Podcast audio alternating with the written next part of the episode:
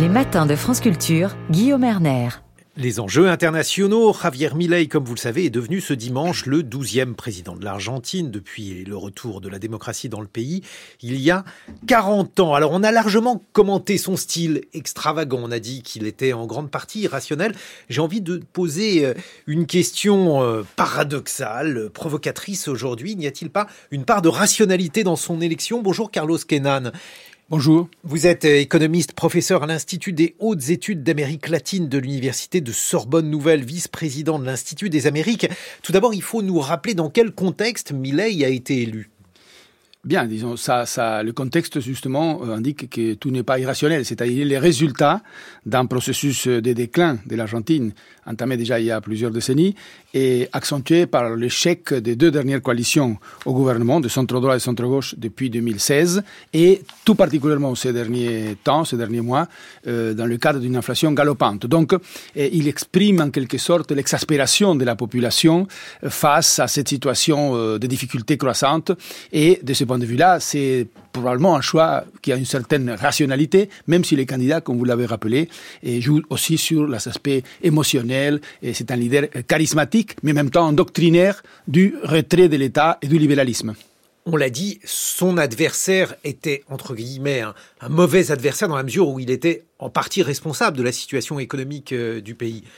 Oui, c'était le, ministre de l'économie du gouvernement sortant, en même temps, c'était peut-être le meilleur candidat que pouvait montrer cette coalition parce que c'est quelqu'un eh, qui connaît les ressorts de, l'État et c'est un, un, politicien, pour ainsi dire, assez traditionnel et professionnel. Mais en même temps, ça faisait les jeux aussi à Milley qui se présentait comme quelqu'un d'étranger à ce qu'il appelait la caste politique. Bon, on l'a dit, eh, il y a 140% d'inflation en Argentine, un taux de pauvreté croissant. Quel est le, diagnostic? Comment l'Argentine en est arrivée là, Carlos Kenan c'est un processus très complexe, disons, où, en effet, disons, euh, l'inflation est un, un, problème majeur. Il y a eu même deux épisodes d'hyperinflation dans les années 80-90. Et c'est sans doute un problème déjà de déficit budgétaire excessif, un problème des positions financières extérieures du pays aussi très compliqué. Disons, le pays ne, ne gagne pas assez de, dollars, pour ainsi dire, dans les échanges internationaux.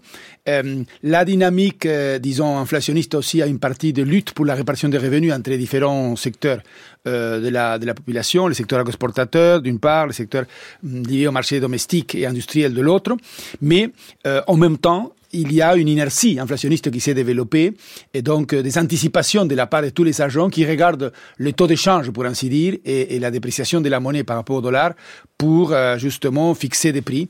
D'ailleurs, en ce moment même, avant que les mesures que l'on devrait annoncer aujourd'hui entrent en action, et il y a une inflation qui s'est accentuée en eh Argentine, en attendant justement que l'inflation s'accentue. D'ailleurs, il n'a pas promis du rêve justement Javier Milei au moment de son investiture. Il a même au contraire euh, promis que les prochaines semaines allaient être très difficiles. Les prochaines semaines, même les prochains mois.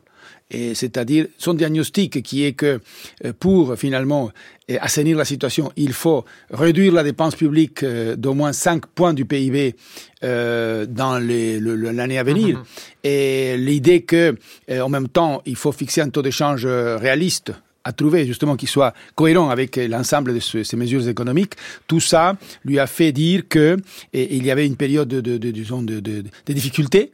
C'est le, il, fallait justement ajuster euh, l'économie euh, vraiment davantage avant de voir la lumière, comme il a dit, euh, au bout du tunnel. Ce qui est quand même une question très importante, c'est-à-dire la tolérance sociale par rapport à cette question-là, jusqu'où elle va aller.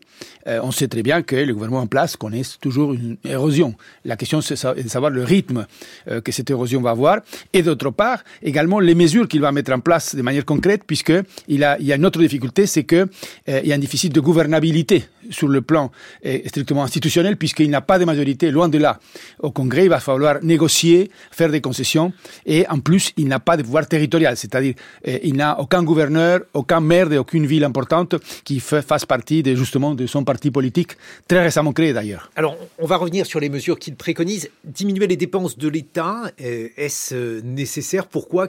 Quelles pourraient être les conséquences de, cette politique-là, Carlos Kenan bah, Disons, les conséquences de ces politiques-là, on commence par, cet aspect-là, et c'est d'accentuer le climat récessif qui caractérise euh, le pays lui, il, annonce que c'est l'État et pas le secteur privé qui va euh, devoir, face faire face à ces ajustements. Mais on sait très bien que s'il y a moins de travaux publics, s'il y a une, un gel des salaires des fonctionnaires ou des pensions, ou de, de, de, de, mhm. retraite, évidemment, ça diminue l'activité la, la, économique interne et ça va avoir un effet sur le secteur privé. Or, la question qui se pose maintenant, c'est les modalités de cet ajustement et comment ça va pouvoir passer euh, auprès du Parlement, quelles négociations, quelles concessions? Euh, il y a deux voies qui se, qui se profilent. D'une part, euh, en quelque sorte, reconduire pour une bonne partie le budget de l'année 2023, ce qui ferait que euh, en 2024, on aurait les mêmes euh, montants des dépenses en termes nominaux, mais rongés par l'inflation, ce qui va faire donc une diminution en termes réels. Ça, c'est une première voie. Et puis, ce sont les questions dont on connaît peu encore, euh, des, des, des, réformes structurelles et des régulations qui permettraient de réduire tel ou tel secrétariat, de réduire le personnel ici ou là. Donc, voilà ce que l'on devrait commencer à savoir aujourd'hui, parce qu'on pense que le ministre de l'économie va faire ses annonces donc justement dans la journée. Il y a aussi donc la question du taux de change. Alors au début, Javier Milei parlait d'une dollarisation de l'économie et cela apparemment était impossible. Il a été obligé de rétro-pédaler là-dessus. Bien sûr, oui, parce que nous sommes plusieurs à avoir écrit euh, il y a au cours des mois, des derniers mois, que ce n'était pas faisable déjà. Parce Pourquoi pas faisable? Parce que dollariser, ça veut dire, disons en quelque sorte, euh, retirer de la circulation les pesos, la monnaie mhm. nationale, et euh, en, en, échange donner des dollars. La question se pose de quel taux d'échange on va, à partir de quel taux d'échange on va faire cette opération. Et, et puis même pour ce qui est des dépôts à terme courant, et, libellé d'une façon différente, en dollars par rapport aux, pesos, mais en permettant aux gens, les cas échéants, donc de retirer ces dollars-là, s'ils veulent retirer ces dépôts. Or, l'Argentine n'a pas de réserve de change. Vous ne pouvez pas dollariser si vous n'avez pas de dollars. C'était la première difficulté. Pendant la campagne électorale, Milei a dit, comme d'autres choses qui n'étaient pas faisables, qu'il euh, pouvait peut-être avoir recours à un grand emprunt auprès des fonds d'investissement internationaux. C'était impossible puisque le, risque pays ou l'espèce sur les marchés des obligations internationales est très élevé en Argentine. Personne ne va prêter à l'Argentine dans les conditions actuelles.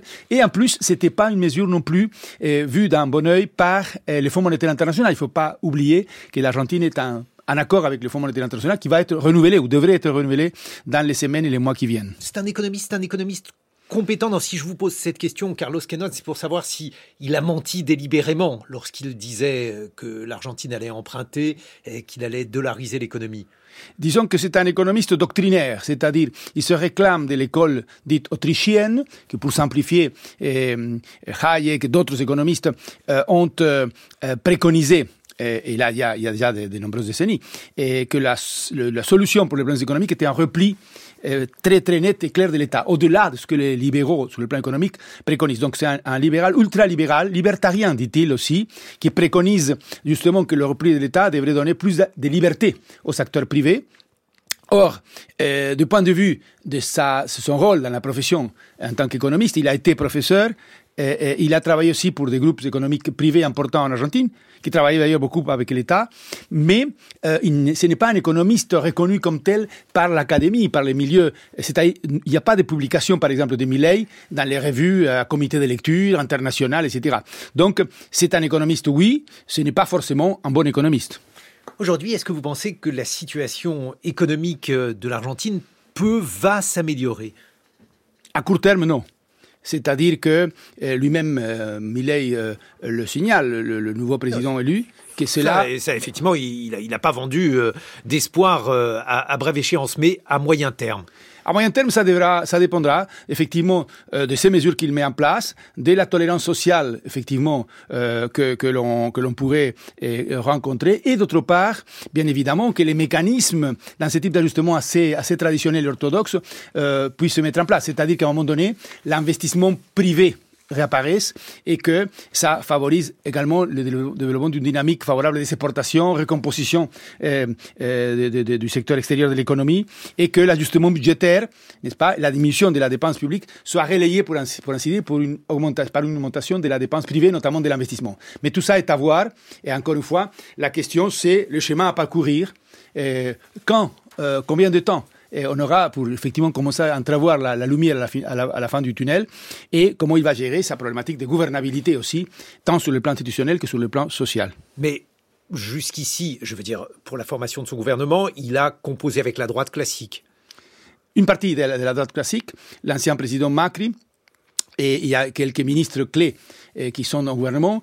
Euh, Patricia Bullrich, qui était la candidate cette droite, appelons-la classique, est, ministre de, la Sécurité dans ce gouvernement. Le candidat à la vice-présidence pour ce groupement politique est le ministre de la Défense et le ministre de l'Économie, Luis Caputo, était secrétaire d'État aux finances pendant le gouvernement euh, Macri des années 2016, 2019, 20. Donc, effectivement, euh, il y a une alliance, mais ça ne suffit pas pour avoir une majorité au Parlement. Et ça lui permet d'avoir, grosso modo, 80 députés sur 255. Il va falloir trouver des accords avec d'autres secteurs. Merci beaucoup, Carlos Kenan, de nous avoir éclairé sur l'Argentine. Vous êtes économiste, professeur à l'Institut des hautes études d'Amérique latine de l'Université de Sorbonne Nouvelle. Dans quelques secondes, eh bien, nous serons, par exemple, avec Alexandra Delbo pour Avec Science.